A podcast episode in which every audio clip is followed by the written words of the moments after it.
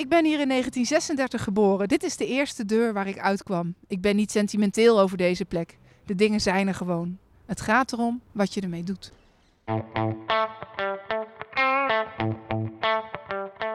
Ik ben Mechtel Jansen en ik hou ontzettend van literatuur en van Amsterdam. In deze podcast neem ik je mee naar bijzondere plekken in Amsterdam uit de boeken of levens van Nederlandse schrijvers. Vandaag ben ik in Amsterdam West met Marielle van Tilburg. Ga je mee? Mechtels, waar zijn we? We staan in de Van Spijkstraat, in de Baarsjes in Amsterdam West. En het grappige aan deze straat is dat je aan de ene kant zijn de huizen, ja, hebben zo'n fraai Amsterdamse schooluiterlijk met uh, golvende bakstenen, vormen erin. En, uh, en aan de andere kant zijn ze best wel recht toe, recht aan. En we staan tegenover nummer 104. En 104 wijkt nog een beetje meer af van de andere huizen.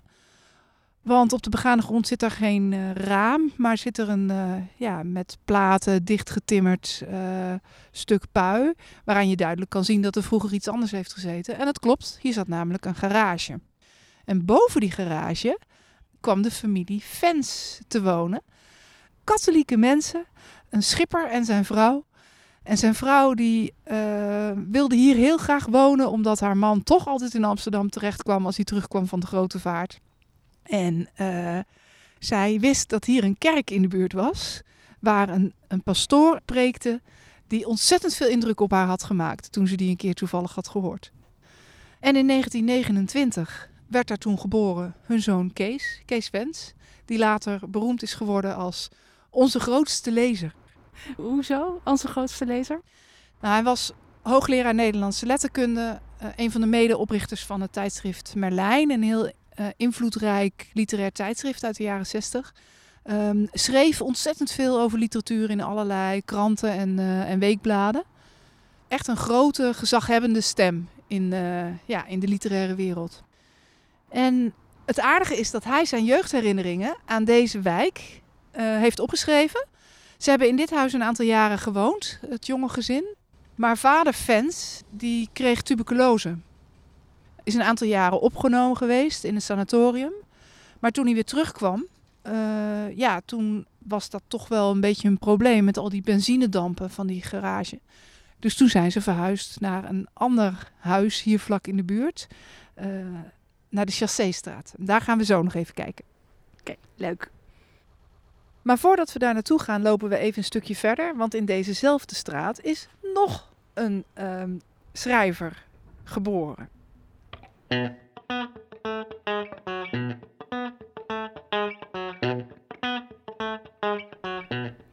We zijn nu een stukje verderop uh, in de Van Spijkstraat. We staan tegenover nummer 128. En hier op de eerste verdieping is geboren K. Schippers. Een aantal jaren na Kees Vens werd hij hier geboren in 1936. En ook hij heeft zijn jeugdherinneringen opgeschreven aan deze plek. En het hele aardige is dat als je die twee boeken naast elkaar legt, dan heb je echt te maken met een heel verschillende jeugd. Er zit natuurlijk ook echt wel een verschil in jaren in. Hè? Um, Kees Vens, zijn kindertijd speelde zich heel erg af in de crisisjaren. Terwijl voor uh, K. Schippers is de oorlog en de bevrijding echt het decor van zijn, uh, van zijn jeugd. Um, maar een ander groot verschil is ook het milieu waarin ze opgroeiden. Dus bij uh, Kees Vens was het, het katholicisme wat de klok sloeg. maar ook echt fikse armoede. Vader was ziek, hè, kon niet werken. Dus het gezin moest uh, lang leven van wat ze toen noemden onderstand, de bijstand. En dat werd dan aangevuld met brood dat ze kregen vanuit de parochie. Terwijl in de jeugd van K. Schippers, uh, nou zijn vader die was effectenmakelaar. Ja, daar was gewoon geld. In het boek Straks komt het, waarin uh. Schippers onder andere terugkijkt op zijn jeugd, wordt er het een en ander verteld over hoe het ging in financieel opzicht. Er staat onder andere in dat vlak na de bevrijding moeder zo royaal was als ze maar kon. Dus de kleine uh, Gerard Stichter, zoals hij toen heette, hè, K. Schippers is een uh, schrijversnaam, um, die mocht wel vier keer in de week naar de bioscoop met zijn grotere broer. En um, er is een herinnering aan Beppie, um, die bij hen in dienst kwam. nou, dat tekent het milieu best wel Beppie kwam bij ons werken toen ik werd geboren. Ze was 14 jaar. Mijn broer herinnert zich dat er een rij van 20 meter bij ons huis stond toen de advertentie was geplaatst. 70 jaar later vertelde Beppie me wat er zich bij ons had afgespeeld, zonder dat het mij opviel. Ik was er nog te klein voor. Mijn moeder verliet het huis om iets te halen. In een bontjas, zei Beppie. En even later was ze alweer terug. Van de Albert Heijn? Nee, ze had haar sloffen nog aan. Was ze vergeten schoenen aan te doen? Echt mijn moeder. De bontjas was mottig. Ze deed chic zonder dat ze er echt om gaf. Nou, dat ademt toch wel een heel andere sfeer dan brood moeten krijgen van de kerk, omdat er geen geld is. En ehm, de gemeente op bezoek krijgen om te kijken of eh, het huis met drie slaapkamers niet te groot is nadat vader is overleden.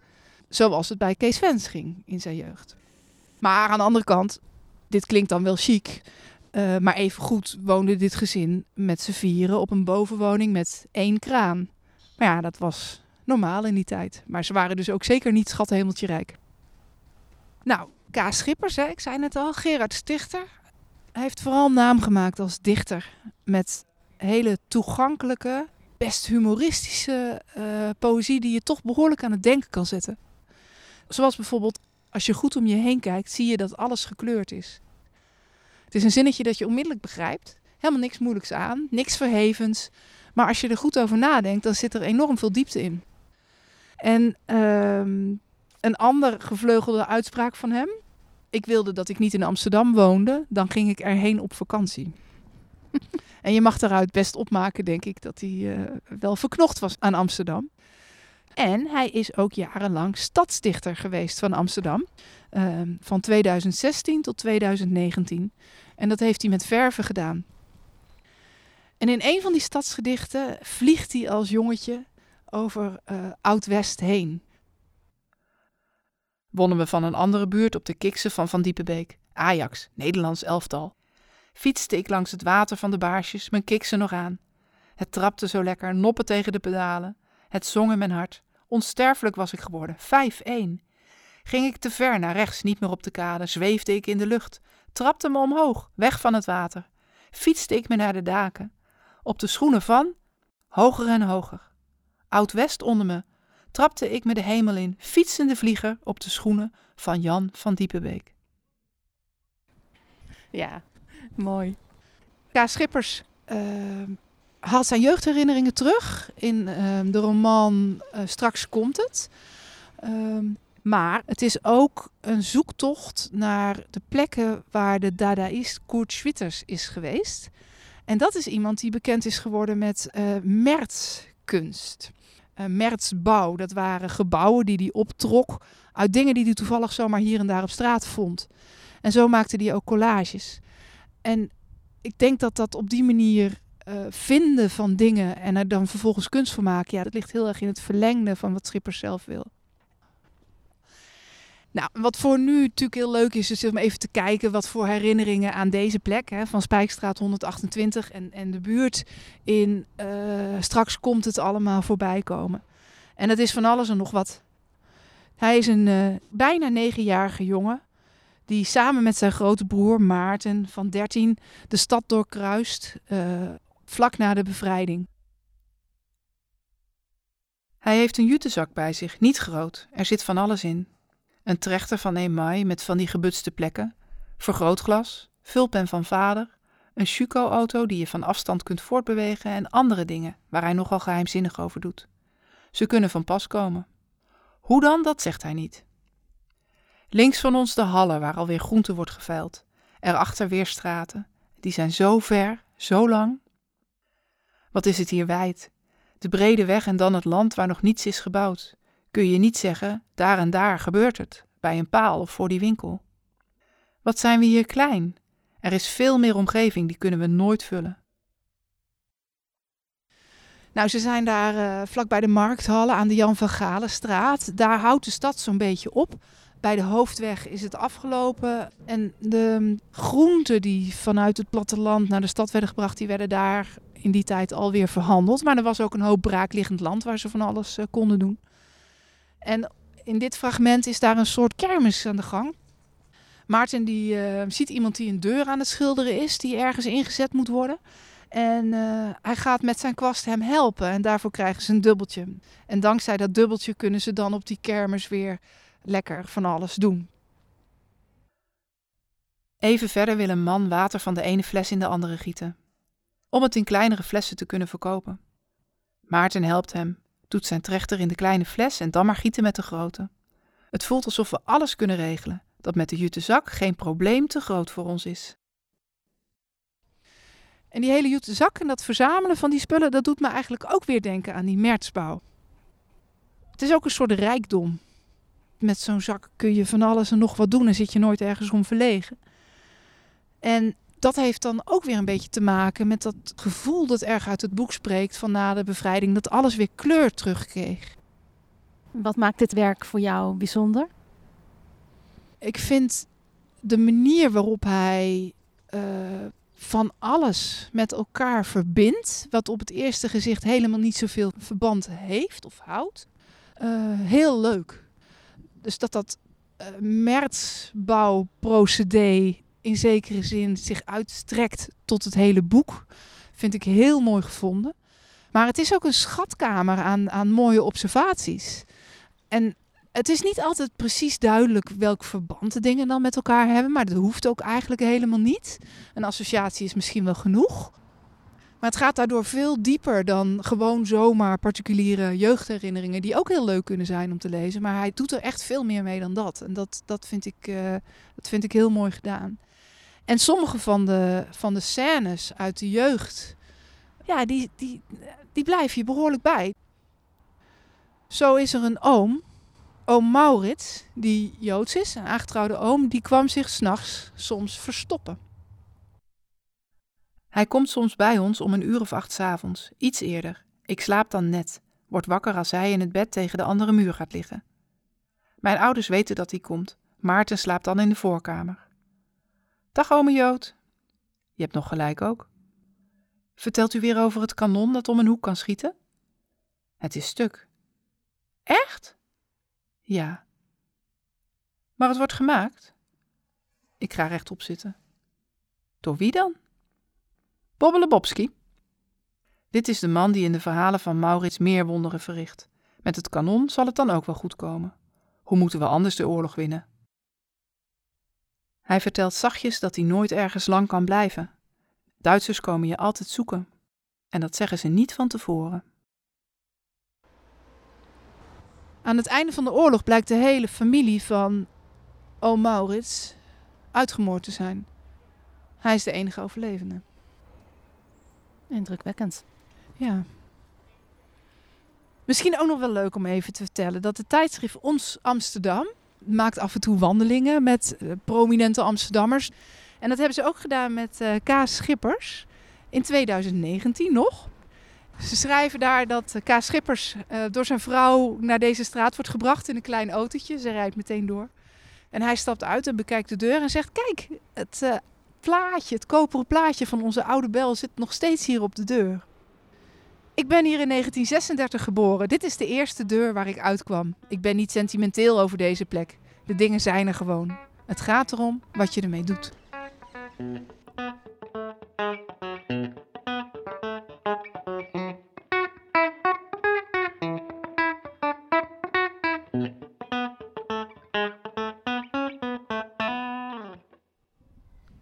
Lopen nu in de Chasséstraat, vlakbij de Chassé-kerk. En we staan hier naast het schoolplein van de basisschool De Meidoorn. En uh, het is eigenlijk heel leuk om te zien dat uh, aan de zijkant van die school een heel grote poster hangt. Met daarop een portret van Kees Vens. Uh, en een citaat. De hemel ligt om ons heen in scherven op aarde. Prachtig. Heel mooi. Ja. Ja, een mooie reminder uh, als je hier op dit schoolplein bent om uh, iets te maken van je pauze of van je leven. Uh, een passende uitspraak voor een echte raskatholiek zoals Kees Vens was. Ja. En vanaf dat paneel heeft hij bijna uitzicht op het huis waar hij gewoond heeft. En dat is nummer 71. Mm -hmm. Daar lopen wij nu naartoe. Nummer 71, daar is verder geen uh, gedenkteken aangebracht of zo. Maar hier ging, uh, ging het gezin Fens, nadat ze niet meer goed konden wonen boven de garage in de Van Spijkstraat vanwege de dampen, waar vader met zijn slechte longen last van had, uh, wonen. Toen ik vijf was, verhuisden we naar de Chasséstraat, schuin tegenover de kerk. Dat was, maar één straat verder, een verbetering van stand. Mijn moeder zocht duidelijk met de kerk ook de dood op. Op driehoog naast ons woonde opnieuw een begrafenisondernemer. De hele trap van nummer 71 was katholiek. Het benedenhuis bekeerde zich na enige tijd. Links en rechts van ons woonden katholieken. Men zocht, als mijn moeder, de nabijheid van de kerk op. Het grote aantal katholieken in de straat, met overigens nauwelijks heel grote gezinnen, dit voor de kwade verstaanders onder u, was bijna triomfantelijk zichtbaar in de omvang van het kerkgebouw. Er konden 1100 mensen in. In die van de pastorie ook, waar een pastoor en vier kapelaans woonden. De kerk vulde de ruimte tussen twee zijstraten. Het geloof was onontwijkbaar. Het is ook een hele grote kerk. Het lijkt nu een hotel. Ja, het is uh, deels hotel, Chassé Hotel is mhm. het, maar er zit ook een grote dansstudio in de kerk. En vanaf de stoep voor nummer 71 kijk je daarop, kijk je op de zijkant. En dat is inderdaad onontkoombaar. Dat uh, bepaalt de hele sfeer van de straat waar wij hier, uh, hier staan. Het heeft ook wel een zekere grandeur. Dat was de klok van de Chassékerk. Hij laat van zich horen. Ja, ja. ja uh, dit heeft wat chics. En de straten eromheen zijn toch best een beetje rommelig. Ja. Ja, deze plek, deze straat, dat was echt een Rooms dorpje in de grote stad. Met eigen scholen, kloosters, uh, pastorie, inrichtingen, uh, katholieken die met elkaar optrokken. Die bij elkaar kochten, hè, uh, eigen middenstand enzovoort. Maar er waren wel subtiele verschillen in stand. En dat beschrijft Kees Vens ook in zijn uh, jeugdherinneringen. Uh, ik citeer trouwens steeds uit het boekje uh, Het Geluk van de Brug, waarin hij allerlei stukken over Amsterdam uh, heeft gebundeld. Feitelijk viel de straat in meer delen uiteen. Dat had, zoals in veel straten, te maken met de architectuur van de huizen. Een deel toonde door mooiere stoepen, met in de portieken heel fraaie tegeltableaus, een mooiere vlakverdeling ook, iets voornaams. In dat gedeelte waren er ook geen winkels. De er tegenoverliggende huizen waren iets minder, maar ook nog fraai. Het stukje waar wij woonden was het meest recente en het eenvoudigste. Een standenwiggelaar had tussen al die delen zeer subtiele verschillen kunnen aanwijzen. Het was een keurige straat met keurige mensen. De mannen oefenden keurige, wat kleinere beroepen uit. Het grijze gemiddelde van de brave burgerij. We waren allemaal ondergeschikte, religieus en maatschappelijk. Een ondergeschiktheid die zich in de oorlogsjaren haast vanzelfsprekend in berusting uitte. Nou, ik had al gezegd hè, dat uh, de jeugd van fans heel anders was dan die van uh, K. Schippers. Hè, ook vanwege die armoede in de jaren 30 die heel tekenend was. Als je daar zelf op terugkijkt, dan lijkt die armoede toch ja, niet iets te zijn waar hij erg graag iets over zegt. Of er in de tweede helft van de jaren dertig veel werklozen in de straat waren, weet ik niet. Armoede zal er zeker zijn geweest, maar die was fatsoenlijk en dus onzichtbaar. Maar om de hoek, in de Van Kinsbergenstraat, was de crisis dagelijks zichtbaar. In een groen gemeniet houten gebouw lag achter een ijzeren hek een stempelbureau. Er stond vele uren per dag een rij, mannen uit heel andere buurten. Want sociale zaken had het in oneindige wijsheid zo geregeld dat de werkloze ver van huis moest stempelen. Alleen al dat zou wat wij zwartwerk noemen onmogelijk maken. Geregeld posteerden zich twee agenten aan de overkant van de straat, want onrust bleef soms niet uit. Het passeren van dat stempelkantoor, ik moest er op weg naar school altijd langs, reken ik tot de verschrikkelijkste ervaringen van mijn jeugd. Ze zijn zelfs niet buiten de dromen van vele jaren later gebleven, toen dat bureau voor mij al lang symbool was geworden voor dat afschuwelijke decennium dat de jaren dertig van de vorige eeuw was. In de hongerwinter is het gebouw uh, overigens gesloopt. Maar het is wel grappig dat in dit fragment fans die armoede buiten zijn eigen gezin plaatst. Nou, in 1958 uh, verlaat Kees Fans Amsterdam. Uh, hij is dan getrouwd, gaat ergens anders wonen. En hij ziet dan de buurt vergrijzen. Zijn moeder blijft hier wel wonen. Maar hij ziet dat de kinderen uh, wegtrekken. En deze hele buurt, die hele chassé-buurt, verandert in een echte migratiebuurt. Hij voelt zich daar niet meer thuis als hij dan later komt. Maar toch, zegt hij, ehm, is dit het enige eigene. Een straat van niks. Maar het is wel de enige straat en buurt die mijn thuis is geweest. Mooi.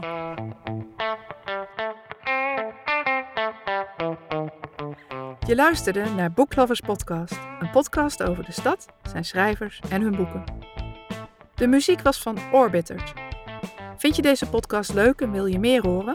Abonneer je dan via je favoriete podcast-app en laat een review achter, zodat andere liefhebbers hem beter kunnen vinden. Vond je dit leuk en wil je het met eigen ogen zien? Wandel dan een keer met me mee. Kijk op www.boekloverstours.nl voor het programma. Ik ben Mechtelt Jansen en ik maak deze podcast samen met Helen Jochems en Marielle van Tilburg.